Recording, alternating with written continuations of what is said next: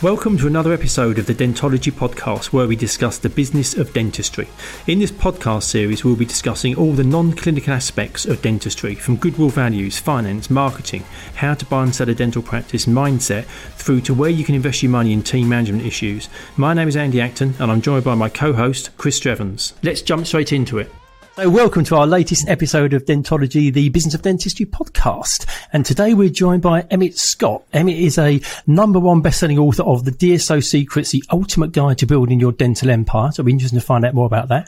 The co-founder and CEO of Community Dental Partners, which offers mentorship, CPD, raising finance, helping your team, and a whole raft of support to dental practices. So, welcome, Emmett. How are you doing? Great. Yeah, Thanks hi, so much. I feel international right now. So, it's great to uh, be with you. All. Yeah. It. Exactly. No, it's, it's, it's, I think it's always lovely when we you get, our flags out just to emphasise it. So yeah, that's right. Cross, yeah. cross Atlantic. Yeah, reaching across the pond, reaching across the pond. But it's great if you get perspectives from people from different um, views from across the world because mm, we're all joined up, we're all connected. So I'm fascinated to hear what you've got to what you've got to um, tell us today. Yeah. Be- before we start, could you just give us a bit of background on yourself, who you are, and how your career weaved you into dentistry? How did that all come about? Yeah, so um, I graduated in accounting. I went into financial planning. I noticed that a lot of uh, individuals who were coming in to make investments were entrepreneurs. And my, the question I always ask myself is, why aren't they scaling their own business? So I got hmm. into helping entrepreneurs become executives, scaling their business. And my best friend from the age of two reached out to me. At the time, I had a radio show called The Entrepreneur Life. He actually called into the radio show. Of course, that's what a best oh. friend would do and started asking questions, you know, um, somewhat heckling me. But basically, like, how do you scale uh, a dental practice? He wanted to start just one dental practice, etc. And as I looked at the opportunity within the space, uh, his name's Dr. Evans or Chad, I call him. I say, Chad, I, I think there's an opportunity for you to have a much bigger impact. Would you be interested?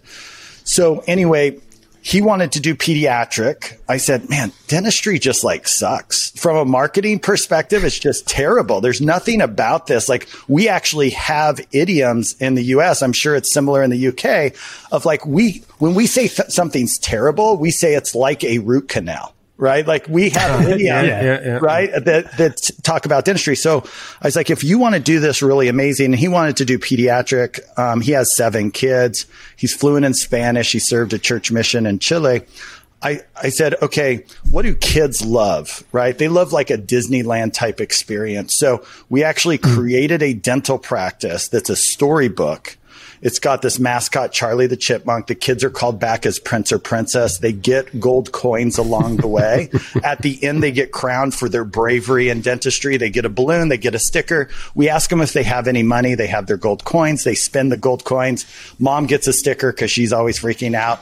And then they get a cookie on the way out and they're like, wow, dentistry is really cool. I love this. Yeah we had a thousand first visits in the first three weeks. And we're like, wow, we really have something Whoa. here. So we started to scale that model and build out support services for dental practices at that point. But that, that's kind of how I got into it originally is my best friend said, I need some help opening a dental practice, you know. Wow. Well, really cool take wow. on marketing as well because that's not just small scale stuff. That's kind of like you say, that's giving it a Disney Disney experience. But you remember there was an American guy, I can't remember his name. He was a dental consultant. I'm trying to think of it, and he said that uh, one of the things he does is uh, he says to people, "Yeah, it's okay to uh, eat cookies and drink milk." Mm. He said, "You know, it's like that sort of quintessential American thing of eating cookies, chocolate cookies and having milk. And he said, it's okay. He mm. said, and I have it in my practices. I can't remember for the life of me who it was, but it, it was a whole, it was a while ago, but it was this whole change of the way you look at dentistry instead of painful and hurting That's and expensive. Right. It's about he, oral he hygiene, it. right? It's not about abstinence of, you know, yeah. eating, right? Especially sweets is it, it's a tough sell to tell kids never eat sweets again. You'll have healthy teeth. It's much mm. better to start teaching oral hygiene. And if you can associate it with a positive experience, I think that mm. was the goal, right? So, so was that initial success with your friend in, in his practice that then the light bulb moment of, dentistry is looking like a, a, a sector that you could work in, develop, and, and help to, to grow. Yeah, it was just like we want to have a bigger impact. Okay, so let's hire some more associates. Let's open another one of these practices. Wow. I have to be honest, I didn't know what a DSO was or dental support organization. You know, I didn't know any of that concept. I'm just helping my best friend out here on how yeah. to scale. So I'm just kind of following the path of smart business. And then, you know, pretty soon we're like, well, we should probably centralize some of these services. It really doesn't make sense for our billing process to be in the practice. We should centralize those so that we can have one person overseeing it. Then it was like, well, we should probably centralize the calls that come in. One of the things I hate in healthcare, I hate in any business, is when you walk up to the counter and someone's on the phone. I kind of feel like I should oh. pick up, like I should pick up my cell phone and call into them and like, hi, I'm the oh. person in front of you, right? So I, I just thought, well, what if we took that out of the practice so that the front mm. desk people we're always focused on who's in the lobby. So I was just yeah. kind of following that path, that journey. And of course, that started building infrastructure internally. Mm-hmm. Uh, accounting services, you know, we were on Dentrix at the time. I don't know all the practice management softwares you guys have access to there, but um, at, at the time, this was 12 years ago in 2010, it took 12 hours to run an AR report. Like that's how wow. long you click the software and then you waited 12 hours for it to process the accounts receivable report. And I'm like, By oh my gosh, this is going to take forever. and then anytime I ask them about, you know, how do I scale this? Can I have access to the back end? They're like, no. Now, a lot of that's changed in the last 10 years but I'm like, wow, to do this on an enterprise level is going to be a big mm. challenge. So we mm. started hiring programmers. I mean, it just became this whole thing. If you want to have bigger impact, you have to make like massive investment. Mm. Yeah. Oh, it's fascinating. It, it's really interesting, isn't it? I love the thing about the call center. so we occasionally do seminars about, you know, developing your practice. And it's one of our big bugbears. We said you spend all this money on a website all this money on this branding, mm. and then basically when someone rings your practice, you know, even there they go, "Oh, sorry, can I put you on hold?" And it's like, hang on a minute, this is a new client. and you spent I, I had money. this really interesting aha because we had we had moved back to Texas. This is where Chad was, and I was helping him, and, and we realized this was going to be something much bigger. So my wife's looking for a new doctor, an OBGYN, you know, and she comes to me and she's like, "Oh my gosh, I just found this great doctor," and she goes through like how amazing she is, and I'm thinking, wow, she like really spent some time interviewing this doctor. And so I'm like, so have you been in the office? She said, no, no, no, but their front desk was really sweet on the phone. Yeah. And I'm like, mm-hmm. it just like was this aha of, you know, for all of the schooling the doctors do, for all of the capabilities they have, yeah, as a consumer, mm. we we judge everything by that one phone call. I'm like, holy smokes, the front desk has like this incredible amount of power. And yeah. oftentimes we, we don't put the focus and energy and investment that we need to into that scripting. Mm. Mm. Before we get into uh, what you do in DSOs and stuff, can you just talk us through how's COVID impacted dental practices in the US? Because we've obviously had the, the UK experience, and I don't know if you're aware, but back in 2020, um, all dental practices had to shut for three months from the 23rd of March to the 8th of June. Um, they weren't yep. allowed to, to continue operating. Then they've reopened, then they've stayed open since. But what's been the impact in the US on, on dental practices? Will is actually very similar and it's super sad because ADA, which is the largest dental association here in the US, you know, actually had so many phone calls from, frankly, older dentists kind of encouraging the shutdown of the industry that that's what they did. It was very disappointing. I'm president of the ADSO, which is the Association of Dental Support Organizations, we pushed back because so many dentists that we worked with said, wait, we're essential care. Like, how is the liquor mm. and bars open, but hmm. we're not essential? So I think that the impact ultimately, you know, breakdowns before breakthroughs oftentimes, right? So mm. I think what it did is it allowed everyone to step back and say, who are we in the marketplace? And one of the places mm. that I believe dentistry has really struggled is they've kind of been the younger stepchild to the rest of healthcare. And mm my argument has been that dentistry not only should have a seat at the table, but really should it be at the head of the table for healthcare. mm It's where healthcare starts. And it's, it's also like one of the best preventative healthcare models that we have. I mean, I don't know again mm. everything in the UK, but in, in dentistry in the US, we're the most proactive preventative healthcare. We're calling saying, Hey, come in for your six month appointment. Like there's a cadence of communication. I don't mm, get that mm. from any of my other healthcare providers. Zero. That's very true. Right? Yeah. So to me, like we can actually teach the rest of healthcare how to do preventative care. Instead, we were sitting there saying, Hey, let's, let's shut down. Um, I think we're having a awesome, you know, response now to that to say that was wrong. That's not who we want to be. And a lot of the younger generation coming up, I think wants to stand up and be integrated with healthcare and lead healthcare. Mm. So that's what I'm excited about.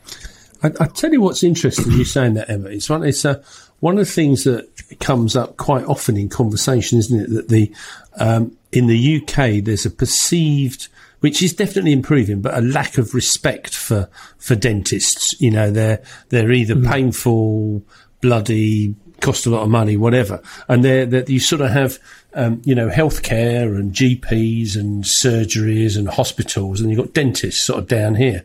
And it's quite interesting because one of the things that people say is that, oh yeah, in America, in America, the dentist is up here. He's, he's seen as, you know, one of the, the preeminent parts of healthcare. And it's, and, and it's yeah, fascinating. No, we have the same problem. You're sort of almost saying you're not. It's quite interesting. Yeah. My, my mom has a great saying is like, if you don't like being walked on, get up.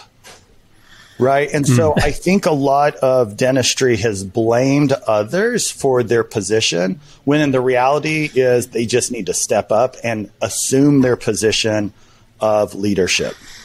Mm. Right. So when dentists stop acting like their only teeth doctor, when they stop act, when they stop arguing with each other, frankly, which is also, I think, a big thing COVID has done is kind of reduce the noise down and said, man, we really have to work together here. Hmm. You know, I, I, when I first got into the space, I'd go on dental forums and I'm like, this is the most brutal industry. You know, dentists would go on there and ask for help. And then like other guys would just be criticizing them. They wouldn't be helping them. I, I think that hmm. that is changing dramatically. Like a house divided doesn't stand. So as we come together, work together, I think there's a huge opportunity to provide more leadership. So when dentists tend to complain about their position, um, you know, my response to that is, well, then step up. Like nobody's mm. like keeping them in that position. There's a huge opportunity, I think, for dentists to lead out.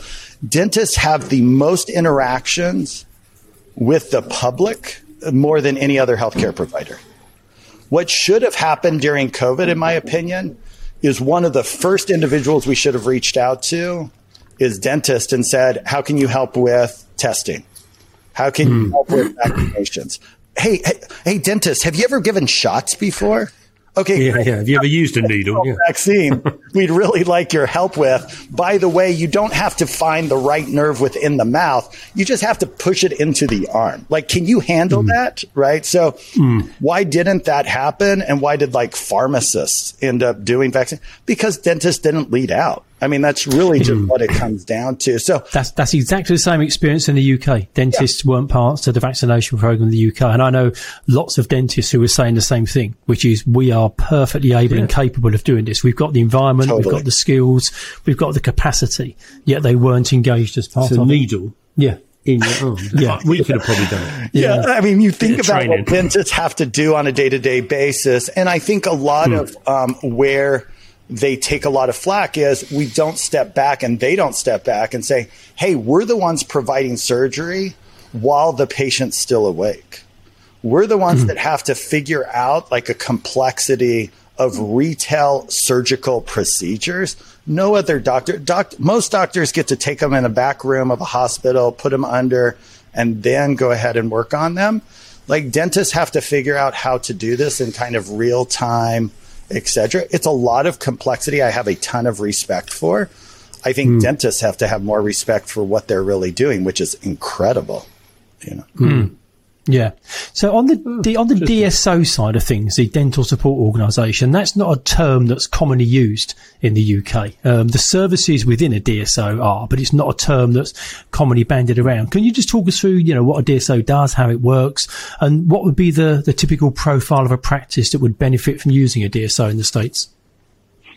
Yeah, so I'd like to break the, the, the acronym down. Dental support organization. I think definitions are really important, right? So to me, thinking about dental support organization, what is what does that mean? I don't care about the entity structure, legal, you know, cash flow, etc. Mm. Just at the end of the day, when do I become a dental support organization? And my argument is the day you hire an associate, you're a DSO. Because when that associate comes in, they don't say to themselves, Hey, I'm really excited to be here. Can I handle your HR, your IT services, the accounting work, right? No, no, no. They say, Hey, you're going to handle all that for me, right? My job is to see the patients, take care of the patients. I want to have more autonomy to be able to take care of the patients and focus on my clinical mm. capability and not worry about any of that back end stuff. And so, to me, I think it's really important from a mindset perspective for any practice owner to study what DSOs are doing because I think and and that's why I wrote the book DSO Secrets, you know, how to build your dental empire mm. because when you go through it what you really see is how do I support associates appropriately? One really interesting thing that happens is the day you hire an associate, your customer changes. See, originally your customer is the patient. But when you hire an associate, the patient is now the customer of your customer. Your job is to bring in yeah. patients so that that associate can see them, right? That's how you're going to have bigger impact. Your job is to make sure there's accounting services so that that associate gets paid appropriately. Your job is to make sure you recruit staff so that that associate has the right support. I think that mindset, I don't care whether you call it a DSO or some other kind of support platform, What's important is who is your customer and how are you going to take care of them? What's really deceiving is I'll hear from people, well, I'm paying them a paycheck, so that's not really my customer. And that's, that's wrong because they're either mm. your highest producing revenue source is an associate. So I would say your success and failure in scaling dental has everything to do with how well can you support an associate. Mm-hmm. I think that definition is really important. I'd be very surprised if there's many dental practice owners in the UK who think of their associates or their therapists or their hygienists as their customer. No, I think they would see see those people as working with them in their business, but not somebody that they're serving. Um, so I think that as a distinction is is a fascinating insight. Out of interest, are they self-employed individuals, Emmett, or are they employed individuals? Well, yeah, they're supposed to be employees. That I mean, for what the IRS tax structure is, they 99% of the time they should be an employee of the practice. okay. But but again, I think, you know, accounting and GAAP accounting really has this all messed up because if you look at a P&L, the employees are all expenses, right? and then my chair is an asset over on the balance sheet. Mm-hmm if we if we use that, it can really mess with our paradigm. When the reality is, our our people are our best asset. The chair is a mm. depreciating, you know, commodity, right? So. Mm. We need to be careful not to let the fact that we have this payroll system and this P and L that calls them an expense change what's really going on from a capitalistic system. What's really going on is that individual is working there because I am providing them a set of services that allows them to create revenue for my business model. Mm-hmm. And to the extent I do that really well, more people want to work with me and produce revenue for me. Mm-hmm. To the extent mm-hmm. I do that really poorly, they walk out the door. So again, I think some dentists have perceived the DSO model as private equity investor money's coming in and gobbling up dental practices, et cetera the reality is the dentist is in this incredible place of control where they get mm. to vote on who's doing things the best. You know? Mm. So obviously that. the DSOs actually own dental practices then because uh, obviously in the UK, you've got um, you've got corporate bodies. So these are large dental groups um, that own in some cases 20, 30, 40 practices, in some cases several hundred practices. And they would obviously centralize all those, those head office type functions, um, mm-hmm. in a head office type facility. And then the individual units would deliver the dentistry. So I can see where that would kind of link with being a, a, a DSO type structure. And I know in the USA, you know, lots of the, the large groups out there, like Heartland Dental and Aspen Dental have got hundreds of practices in their groups. At the very bottom end, where you have an independent dental practice, at what point do those practices tend to engage with a DSO type organisation to outsource those admin functions and concentrate on the dentistry? Is there a tipping point mm. where people kind of keep it in house? Yeah. And do I get to a certain point where they go, right, if we want to scale and we want to grow, let's focus on the dentistry, let's outsource the business side of things. And that's when they engage with a DSO. Yeah, so um, I heard a couple questions. One is around ownership in the US, state by state has different rules. The majority of states right. say only clinicians can actually own the practice entity. So, in order for a DSO to provide support, they'll have a management contract with that entity. In a couple right. states, the, the DSO, which is really an LLC structure, can actually own the dental practice at the end of the day, it doesn't really matter. I'm going to keep, you're going to, I'm going to sound like I'm just repeating myself because at the end of the day, ownership is about power. And the mm-hmm. majority of power is in the hands of the dentist deciding yep. whether they want to work there or not. right. Mm-hmm. So, uh, who really owns everything? The dentist owns everything. Who's really in the support role? Everybody else, right? Because as soon as the dentist, the only one that has more power than the dentist is the patient. Mm. right? Because I've never been able to see a successful dental practice that doesn't have a dentist or doesn't have patients, right? They kind of need that combo in order to succeed. Everything else is then ancillary to that. But to your question on like when should a practice decide to oh. engage with the DSO? You know, I, I, I think it's just an element of anxiety, frankly. You know, when, when people say, How should I build out my org, org chart? I say follow your anxieties. Like, where are you feeling stress, pressure, noise? Go ahead and get the right amount of resource to move yourself up to a higher level of strategic thinking and strategic mm-hmm. power. So, if I'm feeling noise around accounting services and I can find a vendor who solves that noise and gives me everything I need, then that's good enough. Then I'll move mm-hmm. to my next constraint and my next issue. And now I need marketing help. And now I need this. Um, I'm part of an organization. I'm partners in an organization called uh, D- DEO, Dentist Entrepreneur Organization. I'll give that website. It's deodentalgroup.com. It's a peer to peer network of dentist entrepreneurs who are all trying to figure out exactly what you just asked about. And they'll share right. kind of best practices, how they might be using vendors to scale and have more impact, how they might set up their org uh, structure internally or externally to be able to have more impact. So that's a powerful way. I think if you're kind of in those initial stages, you're a single practice owner, you've got two locations, whatever it might be, um, DEO Dental Group is a great resource. And, you know, we have individuals coming from Singapore, uh, Australia, all over um, that are really kind of bringing best practices. Because at the end of the day, this is entrepreneurship, right? How do I have mm-hmm. more impact? Yeah. And um, so I would I would encourage people there. I, w- I would also say just another resource is I have a podcast called DSO Secrets. And we have a Facebook group called DSO Secrets. So if people want to come there, it's been going long enough. You can almost just do a little Facebook search within the group and like, okay, I want to do a call center. Like, what's everything everyone's asked about doing a call center or billing team or whatever. So. That's good. Out of interest, Emmett, in the UK, um, at dental school, there's zero time um, spent on business, which from a from a patient point of view, I get it. You know, I want my dentist to be clinically strong. I'm not that fussed whether they understand an Excel spreadsheet or the difference between advertising and marketing. However, it does raise the issue that when the young dental students qualify and move into a mm. dental practice. Even as an associate, you're a self-employed business You're person. business, yeah. Uh, what, what's that like in the US? Is there any time devoted to, to the business of dentistry, or is it the same? the Is it pure clinical? No, absolutely the Yeah. same. I mean, one of the things Chad told me right at the beginning, and I think a competitive advantage in the marketplace is to be humble. It, it just is. It's not hmm. j- just like a good spiritual, emotional principle.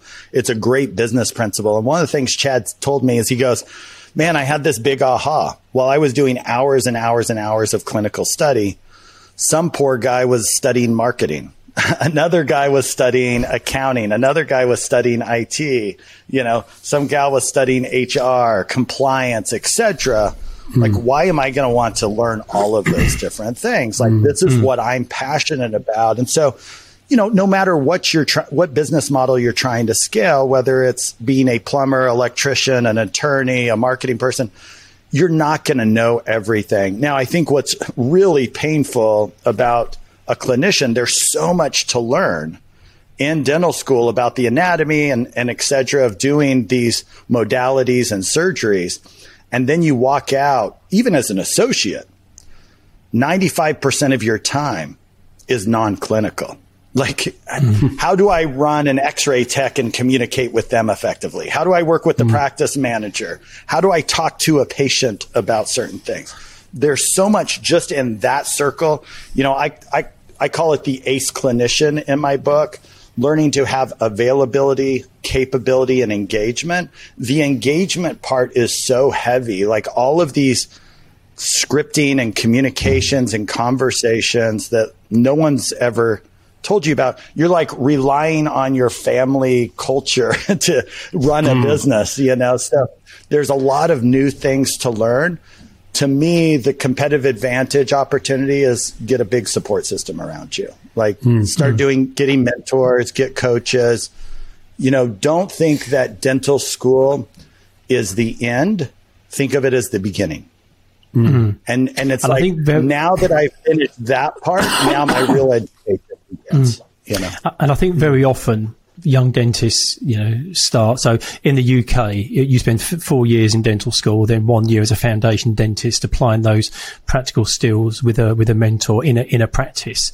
And if you go to a good practice, you're off to a flying start. If you've got a really good mentor Someone and, and after you, somebody that helps develop your communication skills and your chairside experience, that's great. But if you end up with somebody who's old and crusty in mm. their attitudes and, and how they approach things, you're onto a bad start. And I guess because you've got no reference point, you don't really know whether you've had a, hmm. a good or a bad start, and that can put you on on the wrong path from day one. Hmm. And I, I, I, yeah, you talk about the the ACE principle, which I think is great, and you also talk about creating patient experiences that compete in other industries. Hmm. What what other industries would you would you look to in terms of kind of emulating? You know, you talked about that work you did with your your friend, kind of emulating the Disney type experience for kids. Are, are there other industries that you look at and say, if that could be imported into dentistry, that would raise the game for everybody? Yeah, I think one really important perspective is to know that dentists are not competing against other dentists. Like the chances that some patients are all sitting around going, So, what do you think of Dr. Joe versus Dr. Henry versus Dr. Sheila? You know, nobody's doing Yeah. that, right? Hmm. What people are thinking in their head is, Do I want to watch Netflix, Amazon, go to the dentist, go to the water park, you know, go to a restaurant? Hmm. That's what we're competing against. And, you know, Amazon has created so much entitlement in our brains. Hmm. Like we need everything so convenient. Listen, I'm the same way. I'll go on and look for something and then for me, I go to Amazon see if I can get it quicker. Right? I just want hmm. convenience now. I want simplicity. What patients are experts in is not clinical capability. Like no one's like, "Hey, look at this crown. Isn't it amazing? You know, look at this hmm. filling. Can you can you believe I mean the margins that this dentist did is just no, nobody's doing that, right? What people are doing it's like, "Oh yeah, the staff was really friendly. Oh man, their website's super convenient. Man, the hmm. doctor took time with me and I felt understood." Right? So again, what's really painful is these doctors have spent so much time doing clinical capability learning. And we as customers kind of just are entitled and expect like no one walks in and go wait you guys do fillings here? This is going to be amazing. Mm. oh thank you so much. You know it's like no no no i just expect you to be able to do that. So mm. i think one of the things you can do is the nice thing is whether you're a doctor or front desk whatever you're also a consumer of products every day. Just mm. ask yourself like what do you love and what do you hate and why? And then come integrate that into your practice you know, uh, you mentioned this. Mm. Like, I hate it when people aren't answering the phone. I hate it when it's, I have to go through a, a, big phone tree. I hate it when it's hard to schedule. I hate it when the website isn't clear on what services they provide. I, mm. I hate it when I can't see reviews. You know, like whatever it is you hate, just go solve for that because at the end of the day, that's what you're competing against. Um, mm. In the US, 60% of people don't go to the dentist regularly. Okay. Wow. Uh, See, that's really interesting. So if in you think UK, about, it's a, it's a, it's a similar stat as well. Yeah, I always so we thought, call that I always thought the, the American side. Yeah. Sorry, Emmett. Yeah, I, saying, it, I always imagined Americans were at the dentist more, especially as quite often it's that sort of there's um, a bit of almost a running joke about how bad uh, the people's teeth in the UK are. You know. Yeah. Yeah, I think the vertical is probably a little deeper at times in America, but that's that's really starting to normalize out. I think globally, you're even seeing that. You know, we were probably some of the first to adopt aligner technology and things like mm. that. Like ortho's been more important at times, but the reality is is if you we call it penetration rate in, in business, like how much is a market penetrated to the consumer. Mm. Cell mm-hmm. phones are 120% penetration rate. in other words, mm. there's some people who have more than one cell phone, right? Like you can't get yeah. more, more penetration rate than over 100%. If you think about dentistry at 40%, if we could get it to 80%, we doubled the oh. entire industry. We're not competing with each other we're just sucky at actually providing services. Yeah, so definitely. what we're competing against is the heart, mind, money of all the other industries that are grabbing those mm, consumers. Mm. And to the extent that we can get better at that, because the nice thing is like we're the beginning of healthcare you know, we have a really good reason to try to compete and try to get people to come in on a regular basis. Mm. There's a lot of things within healthcare we can solve. So it's a cool mission to be passionate about, but we have to be, if we're just using like we're better than another dentist, we're not thinking high enough. Mm. You know, if we're hmm. thinking mm. like we've got to compete with Amazon, okay, now we're starting to think about this at the right level. So. Mm. What's interesting, a lot of you say is is how you made me feel. And like you say, it's not necessarily about clinical at all. It's just how, and we all know what feelings are. You know, we know if somebody makes us feel special. We know if an experience was good, it becomes memorable. Uh, I mean, obviously, falling out of COVID, we've all dealt with a lot of crap as a result of COVID. Has there been some good stuff that's come out? In the US from, from COVID. Yeah, in the UK, uh, a lot of people now have really embraced and engaged with virtual consultations. That wasn't really a thing a couple of years ago. Uh, uh, are things have things changed in the US in terms of how dental practices operate as a result of the pandemic? Yeah, COVID was a time machine. That's what really COVID was. It accelerated everything into the future, right? so yeah, we were doing Zoom calls before COVID, but man, we were doing virtual calls like nonstop with COVID. I think everything that was kind of already happening as far as our expectations for convenience, restaurants delivering to our homes, uh, grocery stores delivering to our homes, everything got accelerated in that. So I think we have a big challenge in healthcare that we have to step up. I was talking to a CEO of a hospital.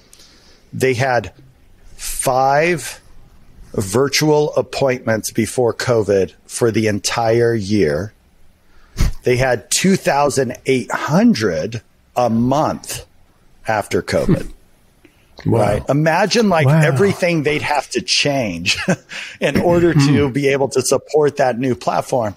So, I mean, the five says, yeah, we were moving in that direction. The 2800 said, we're there. you know, we need, yeah. we now need to be able to do that on a consistent basis. So I'm actually very excited about it. Um, around all the change that's happening because I think at the end of the day, what capitalism does really well is it continues to focus on the customer, the patient first. It focuses yep. on dental support first. It's just accelerated the need for us to do that better faster you mm know? And mm so i think if you go where's my anxiety? Where's my pain? Uh, like if you assess that for you personally it's just the speed at which everything has now gone to the next mm level mm. for the consumer you know? so, something in the uk that's changed quite a lot in the past couple of years is people focus a lot more on their work life balance so I think pre-pandemic, yes. people were kind of working quite hard. Lots of people working five, six days a week and trying to sort of squeeze in their life around it.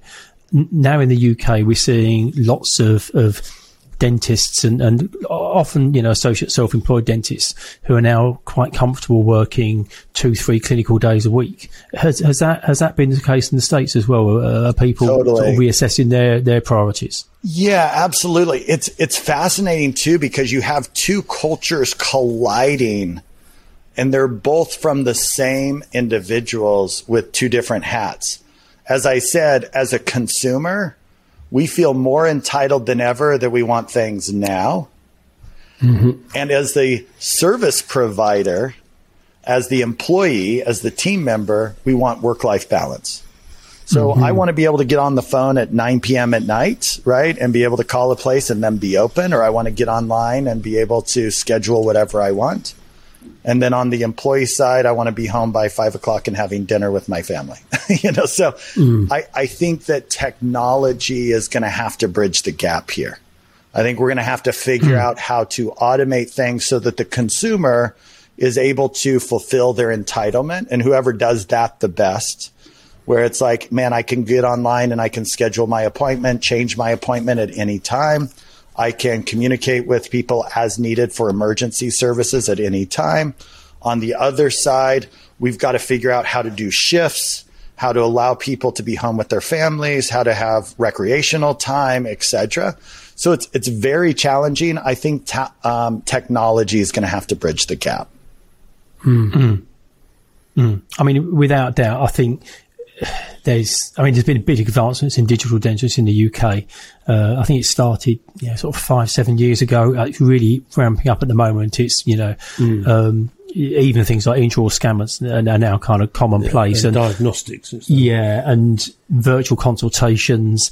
And we met a guy recently who was talking about um, AI coming in as a second opinion totally. for dentists, yep. you know, doctors, where, where that's coming in. And I think if you can leverage technology, which then means as it creates time and that time can be truly spent with the patient to offer an enhanced experience, I think we kind of get into somewhere where you're talking about. Mm. Absolutely. Absolutely. We got to commoditize down, systemize down using technology the parts that aren't as important so that we have the mental, emotional free time to be present with one another's mm. as humans.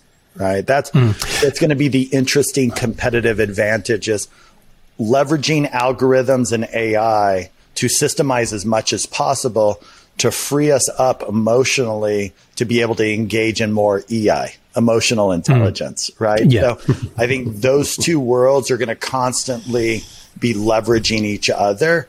You know, we're going to get to a place, I think, where your world is either you're building algorithms and AI or you're really good at leadership, relationships, or creativity because mm-hmm. those are really hard to commoditize.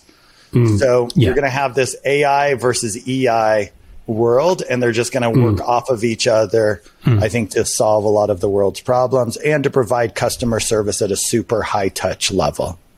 Mm. So. Yeah, no, absolutely. I, I, I agree with you on that. Um, and yeah, it's probably just a case of uh, when, when, not if. Mm. Your, um, your book, Emmett, DSO Secrets. Um, where can folks, where can folks grab that? Yeah, so Amazon's a, a great place. Um, you got Amazon in the UK, yeah? yeah, they've done quite yeah. well for themselves. Yeah. I think you'll find we called it I, I, didn't know if they had gone global. I figured they had gone a little global at this point. So, um, yeah, so Amazon's probably the most convenient. Um, we've got an Audible, a Kindle version, hardback, softback, you know, whatever. Um, like I said, podcast is a great way to consume some of the info. DSO Secrets uh, Facebook page, great place. DEO Dental Group, um, if you want to kind of get deeper uh, involved. And then the mm. Association of DSOs, adso.org. I think it's theadso.org. Um, great place. We have a summit coming up here. It's in Austin, Texas, uh, in two weeks. You'll have the largest DSOs globally um, there at that conference. Wow. We had one thing that was really cool about COVID is that globally, as DSOs, we started working together. So we had China DSOs, Spain, UK, um, Australia, and all these DSO leaders as CEOs. We were meeting, and many of these in the UK, um, several of the CEOs were supporting 250 practices or more. Hmm. Um, so we were able to kind of communicate with each other what's working, what's not, how are you solving. And though there were differences, at the end of the day, there was a, a lot of similarities, right? There's a lot mm. of humans that were trying to figure mm. out how best to support. So mm-hmm. that was one thing that I loved. A lot of that was through ADSO um, that we made those connections and started working together uh, to solve these problems. So Oh, fascinating. Oh, great. Oh, it'd be good for people to have a look at that. Yeah. Uh, just changing tack completely. Um, I see that you're fluent in, a, in American Sign Language. What? How did that? How did that come about, and why was that? Just a really, just yeah, really interesting I, skill. yeah, when I was 11 years old, my mom decided she wanted to go back to college, uh, to the university, and get uh, a degree, and she decided it was going to be in American Sign Language. Um, at the time, my dad was uh, bishop of the church. So we have a church that's volunteer in nature. And so that was his responsibility. Deaf people started coming to the church. So I was helping interpret. Pretty soon, when I was about 15 years old, I was interpreting in the universities. It was a great way to make some money. Um, and then I um, got asked to serve a church mission, and they asked me to do an ASL mission. So I was volunteering in the deaf schools for two years uh, in California and Arizona. And then when I came back, I'm like, I'm done with this. I'm not going to interpret anymore. But then it was the highest uh, paying uh, job at the university. So as I went through school, I interpreted uh, for other students um, at the school. So I got a lot of education and a lot of different uh, majors there. And then I'm like, okay, I'm done with this. But then church responsibilities, they've asked me to help volunteer and a lot of things. And then two years ago, we had a young man whose mom's single. She really needed some help. Um, she's deaf. He's deaf. And she said, could he come live with us? Uh, so we've been uh, taking care of him. We've basically adopted him for the last two years. So now all my family has learned sign language. Um, I have four, five boys, and my youngest is a, a girl and she's 14 now and she's you know fluent in sign language as well oh, great um, skill so yeah so we're kind of passing it on here but um, yeah that's an interesting education though isn't yeah. it as you were saying because i bet then if you're sitting there in those lessons with different hmm. majors mm. with different sign language you're picking up aren't you? you you know you're absorbing a huge range of subjects yeah, and you actually have to do the translation. ASL is based off of French grammar. Um, so you would think, now this is kind of interesting ASL versus BSL. You would think because our English is somewhat similar, hmm. that the sign language yeah. is similar. They're completely different. They're like not oh, even, oh, wow. you know, it's like English and Japanese. Oh, um, oh, wow. Why so complicate something that's already as hard enough as it is? What's that? Why complicate something that's already hard as it is? Right. Why base it off French when you're already speaking English? Yeah, exactly. Yeah, it was uh, a French man, Gallaudet, who started Gallaudet University eventually, but who brought sign language to America. And it, it's interesting when you think about it. I mean, this is a totally different subject, but the um, if you're deaf, you're really outside of the other cultures of those who are hearing mm. and hmm. speaking. So th- they mm. have their own culture. The way they communicate, you know, they're much more blunt and bold about things. Uh, there's certain rooms like they tend to to talk in the kitchen because the lighting's better in the kitchen, so we tend to be in the kitchen when we're we're chatting. Things like that you wouldn't think about um, become yeah. much more important. So yeah, the language kind of is on its own journey, separate from hearing uh, verbal languages. So. Mm. That's but, fascinating. But, but linking yeah. back to what you were saying before about um, we know what experiences feel like and you mm. know uh, the better you are in emotional intelligence the better you tend to have a, a in terms of a life mm. Uh, something like asl you can see how that gives you a very different perspective in terms of communication and how you feel and how you make other people feel so mm. it's quite a unique skill to mm. have particularly in the world that you operate in it's it's really cool you know you, now that you say that we all know that body language is really important right and it mm. communicates a lot of our messaging mm. in in ASL, it's 95% because you don't have voice inflection. It, you think about this, yeah. right? If I, if I got on the show and you said, Hey, how are you doing today? And I said, I'm really, I'm really happy.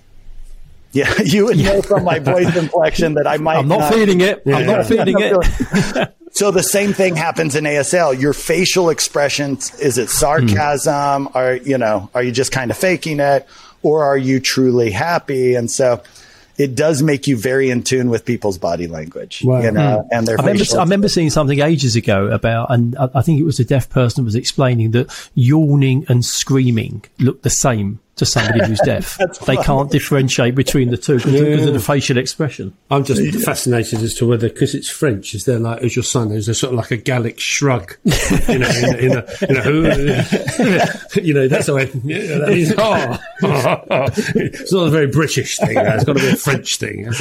there are, there is a lot of like, yeah, physical cues that communicate this whole sentence and paragraph of information. It is, it's fascinating. Yeah. yeah. Oh, it's brilliant brilliant. Oh no, that's great. That's great. Well, Emmett, we've, we've, we're coming towards the end, but yeah. we always we always ask our, our, guests the same two questions at the end of a, uh, every episode. And, and the first question that we have for you is: if you could be the a fly on the wall in a situation, and you could watch a, a scenario play out, is there a particular wall that you'd like to be sat on as that fly and watching? You know, one thing I'm really fascinated with right now is all around biometrics, bioscience. You know, I, am reading Tony Robbins' new book, Life Force. I've been studying stem cells and just what all the all the innovation that is happening there is just so exciting to me. Um, so mm. you know, and then what little we know about the brain and how much we're discovering now. I've been doing brain scans. Um, and you know having my family do brain scans because they're my guinea pigs. And um, it's so fascinating what we can tell with ai with biometric data um, and how much those are connected to our emotions and to our connections as humans.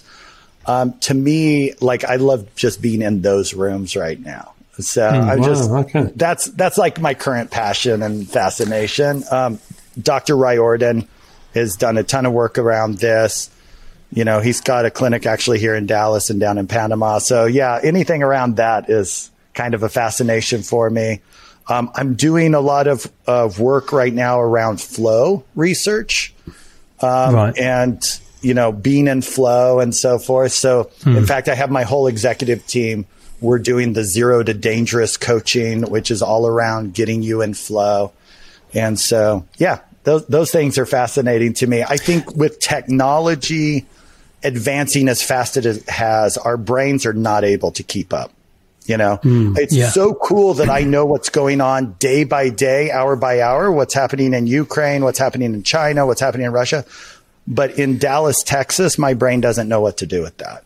So as mm. humans, we're going to have to figure out how we balance all this information and how we mm. continue to have connection with our kids, our family, and our communities mm. appropriately. So I know that's a mm. little deep, but that's that's interesting. No, not at all. If if if you're interested in flow, there's a guy in the UK called Simon Mundie, and he has a podcast called Life Lessons, and he spoke to Jonny Wilkinson, um, the English rugby player, um, and he kicked the the winning goal against Australia in the 2003 World Cup and he talks a lot about flow and getting into that mental state. It's it's fascinating, Oh, really, really interesting. Yeah, thank you. Um, Absolutely. But like I say, if that's your thing, it's worth digging that out. Uh, it's available yeah, on yeah. every platform. You'll be able to find that. That'd be good. And then our second follow up question is: if you could, if you could meet somebody, um, anybody, who would you who would you like to meet? Living, dead, fictional. Yeah.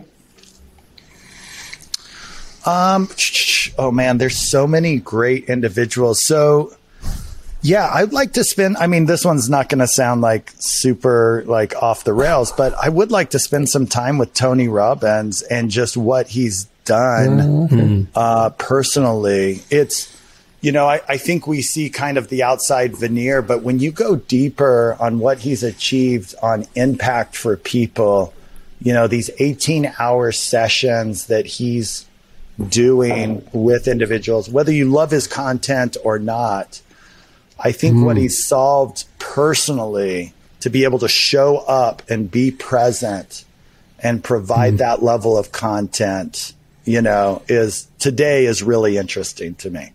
So, hmm. Do you remember we saw hundreds of people at ExCeL walking Yeah. across Hot coals. coals because they'd been to the Tony Robbins seminar? It's like, Yeah, yeah, yeah. It's like this whole big queue of people. Yeah. Wasn't it? It's quite, what's that? Oh, okay.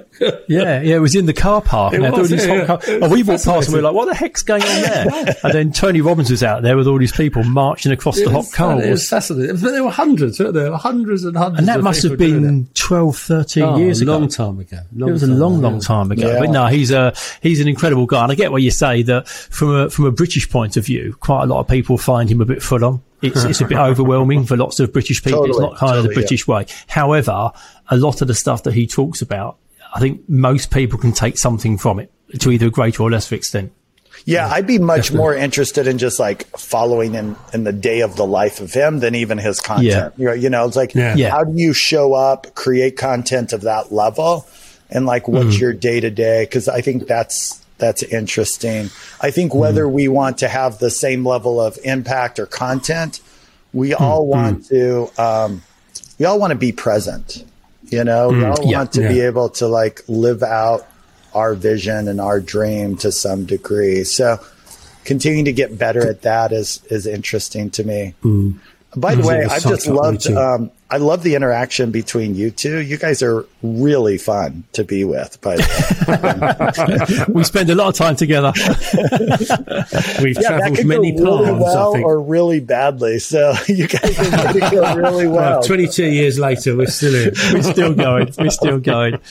Yeah, no, I've really enjoyed our chat. I mean, you've been, you've been really actually, genuine. yeah, And like I say, I think getting that, that different perspective, um, is always useful. It's very easy to get stuck in your lane, in your rut, just looking at where you're at. And I'd encourage all our listeners to jump on the, the Facebook Yeah, group, look at your book, yeah, yeah. look at some of the experiences of what's being done in other countries. Expand your mind. yeah, but it's that thing you said, you know, yeah. dentistry, there's no need for people to compete uh, within dentistry. It's compete with other industries, compete yeah. with other service standards. you know, there's sofa. more than, I was going to say, it's not about getting a slice of a, of a pie. It's making the pie bigger. And I think the more that can be Yeah. Done to get people to Definitely. access dental services, there's more than enough for everybody. Yeah. I've, it's been a really, really interesting chat, Emmett. I really appreciate your time. It's been great. Thank you all Thank so you much. very much. Appreciate you having me on.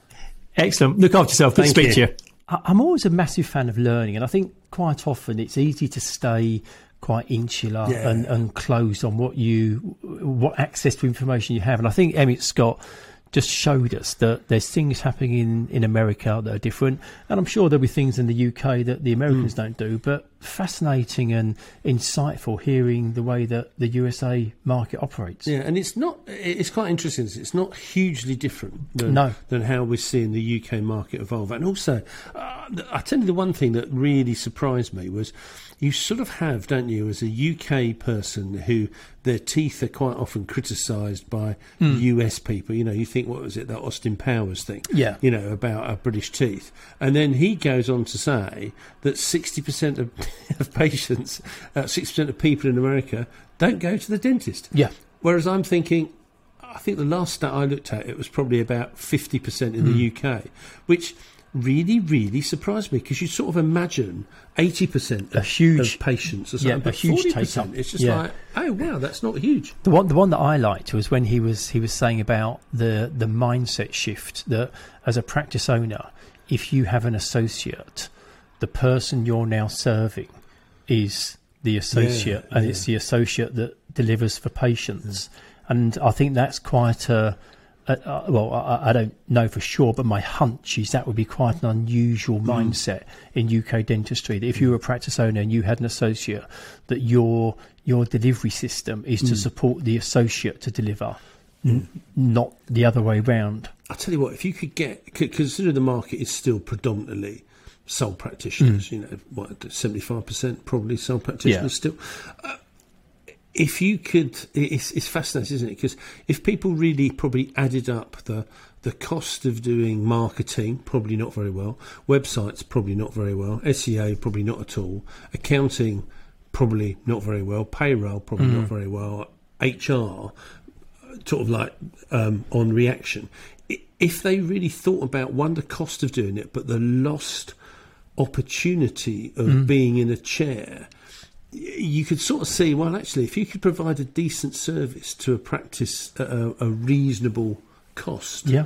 it could be attractive to those sole practitioners. I thought it was quite fascinating. Yeah, and, and then it come means that you can then start to park a lot of that admin Yeah. and business function. Concentrate Which- on the bit that makes you the money. And then you're back to the emotional intelligence Yeah, that I you can make what- I thought that patients feel amazing and have a hmm. great experience. Is that a business opportunity? Them? Well, possibly. Maybe we'll think.